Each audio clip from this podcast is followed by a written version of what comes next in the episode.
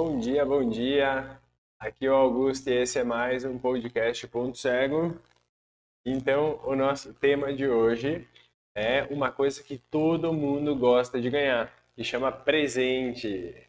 Só que o presente que a gente vai falar não é um presente objeto, ele é, é a qualidade da presença. Então, é, começando a falar um pouquinho sobre a presença, a gente precisa falar do seu antagônico, daquilo que é o oposto da presença. E para chegar numa, num denominador comum nessa reflexão, eu vou chamar o contrário da presença como distração. Por que distração? Porque quando a gente está presente é quando a gente está colocando 100% da nossa atenção naquilo que a gente está fazendo. Eu estou completamente presente significa que eu estou completamente concentrado, ou seja, estou por inteiro naquilo que estou vivendo. Logo, o contrário da presença é distração. Se a pessoa ela não está presente, ela está distraída, ela está com a mente dela passeando em várias coisas ao mesmo tempo, ela não está muito, muito, muito focada, muito concentrada. Ela está dispersa, distraída, muitas vezes até confusa.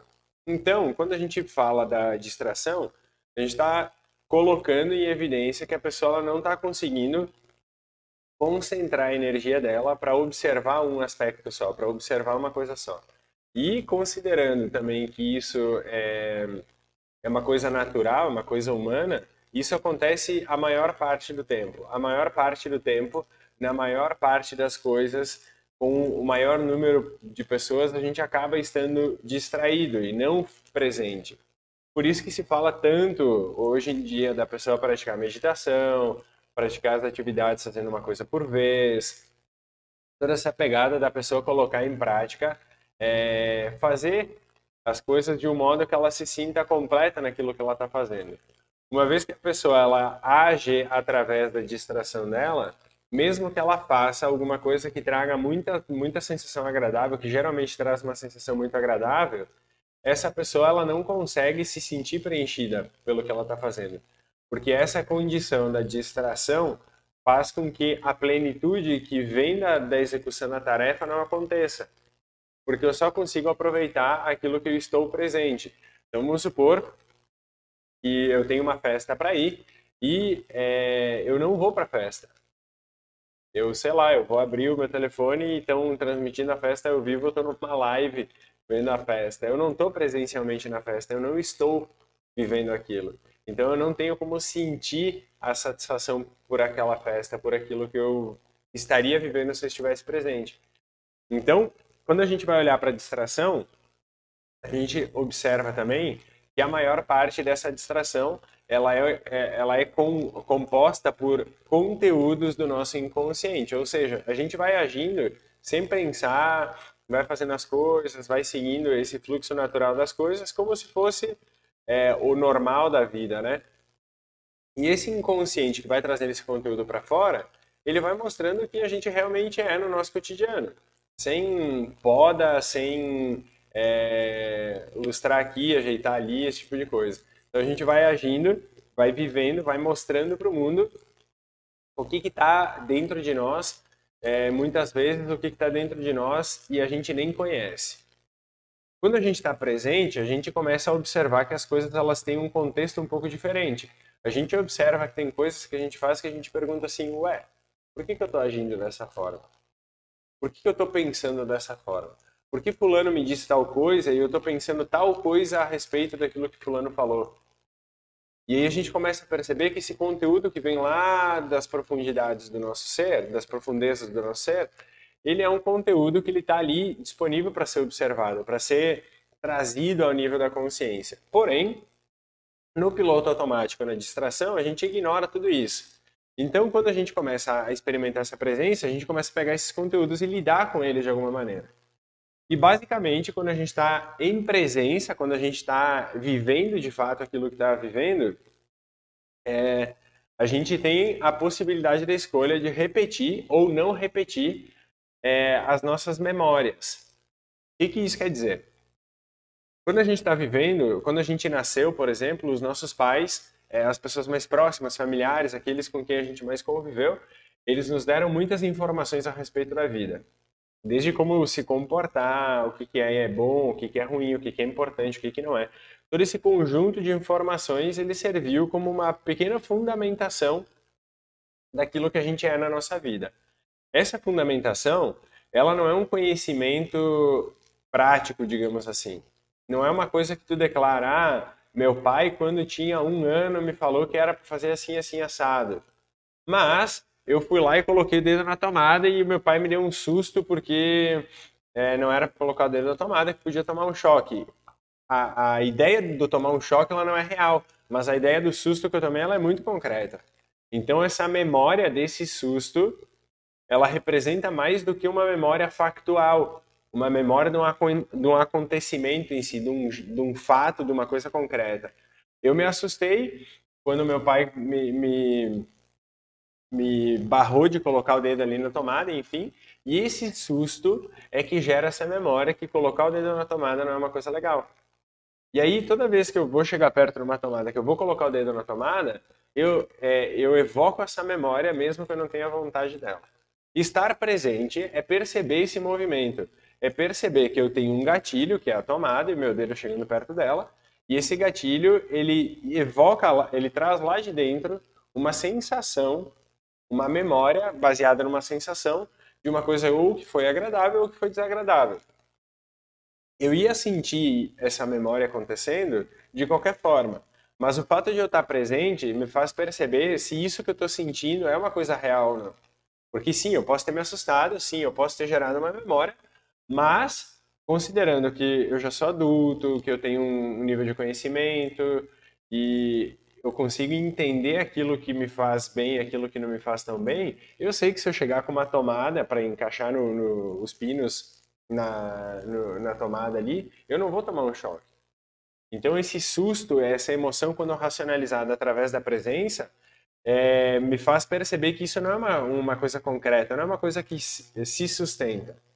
E aí, esse é um ganho ótimo da presença, porque se a gente vai vivendo no piloto automático, eu estou o tempo inteiro evocando essas memórias baseadas nas emoções que eu senti nas minhas fases iniciais da vida e muitas vezes essas coisas elas são traumáticas, elas têm um peso, elas incomodam e eu não sei direito por que, que, eu, por que, que eu sinto essas coisas.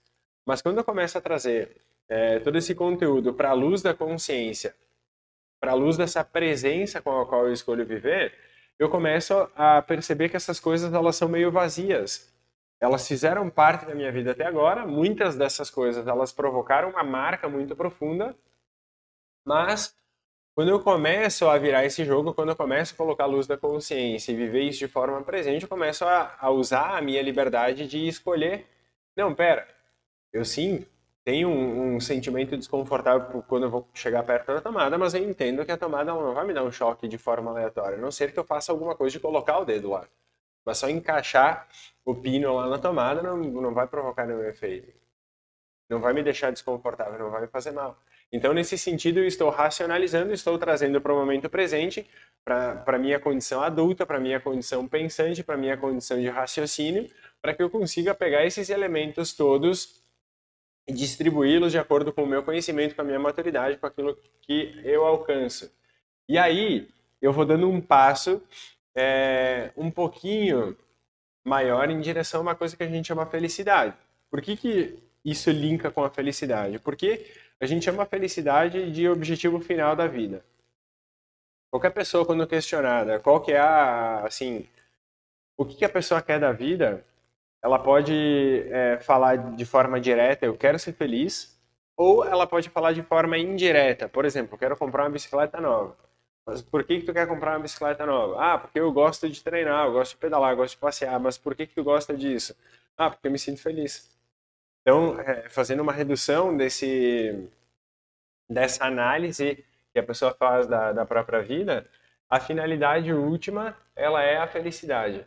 Então, se a pessoa percebe que esse é o objetivo final e ela tem consciência disso, ela tem consciência que ela quer ser feliz, toda vez que tu te depara com alguma situação, por exemplo, da, do dedo na tomada, que te angustia, e tu presta atenção e vive de forma presente aquela angústia para racionalizar o que tu está sentindo, tu consegue perceber que aquilo não é concreto, então diz assim, bom, se isso não é concreto, isso perdeu a sua estabilidade, que, a, que estava ancorada dentro de mim de alguma maneira, e uma vez que isso perdeu a sua estabilidade, eu, eu tiro um obstáculo da minha frente que antes não me permitia ser feliz.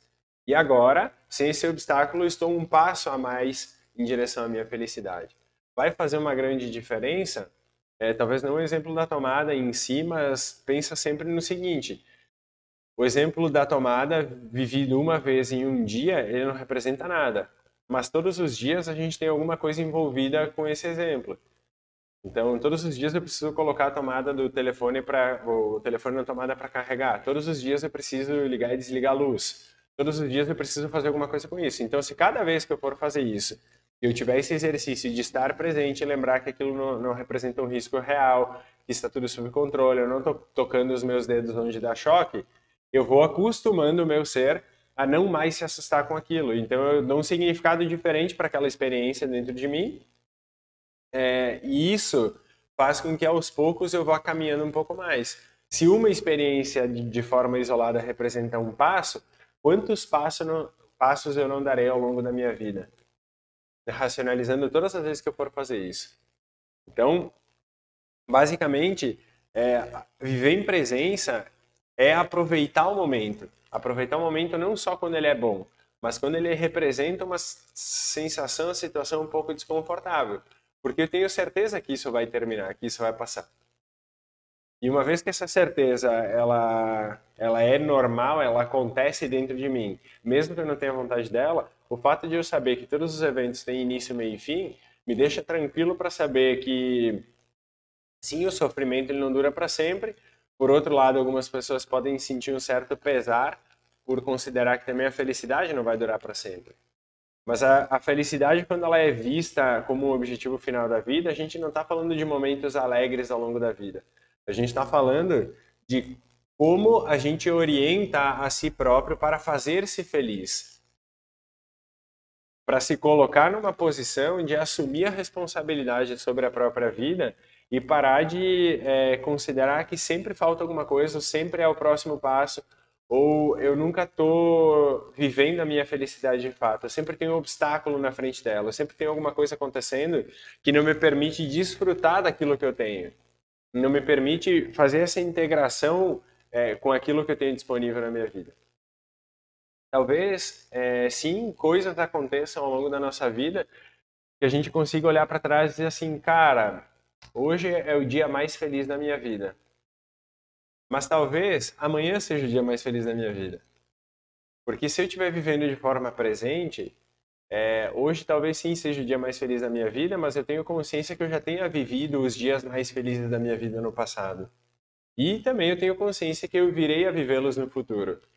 Porque eu é, continuamente construo esse comportamento de viver presente naquilo que eu estou fazendo, nas, nas relações que eu estou tendo, na forma como eu escolho conduzir minha vida, e isso garante que eu consiga desfrutar um pouco melhor daquilo que me acontece, mesmo que seja positivo e principalmente mesmo que seja negativo. Então, viva com presença, mesmo que essa presença represente sentir desconforto, porque esse desconforto ele vai terminar daqui a pouquinho. Às vezes demora um dia, dois dias, uma semana, duas semanas, um ano, dois anos, mas esse desconforto chega ao fim. O problema é, acontece quando a gente abre mão da presença e faz esses pequenos deslocamentos no tempo. Ou eu tento pegar as memórias das coisas boas que eu vivi lá no passado e tento ficar reproduzindo elas como se a minha vida fosse sempre aquela mesma coisa que foi lá no passado, ou quando eu tento me projetar para o futuro imaginando como será a minha vida quando acontecer tal coisa. Só que se quando acontecer tal coisa, ele é muito hipotético. Talvez não aconteça aquilo que eu imagino que vai acontecer.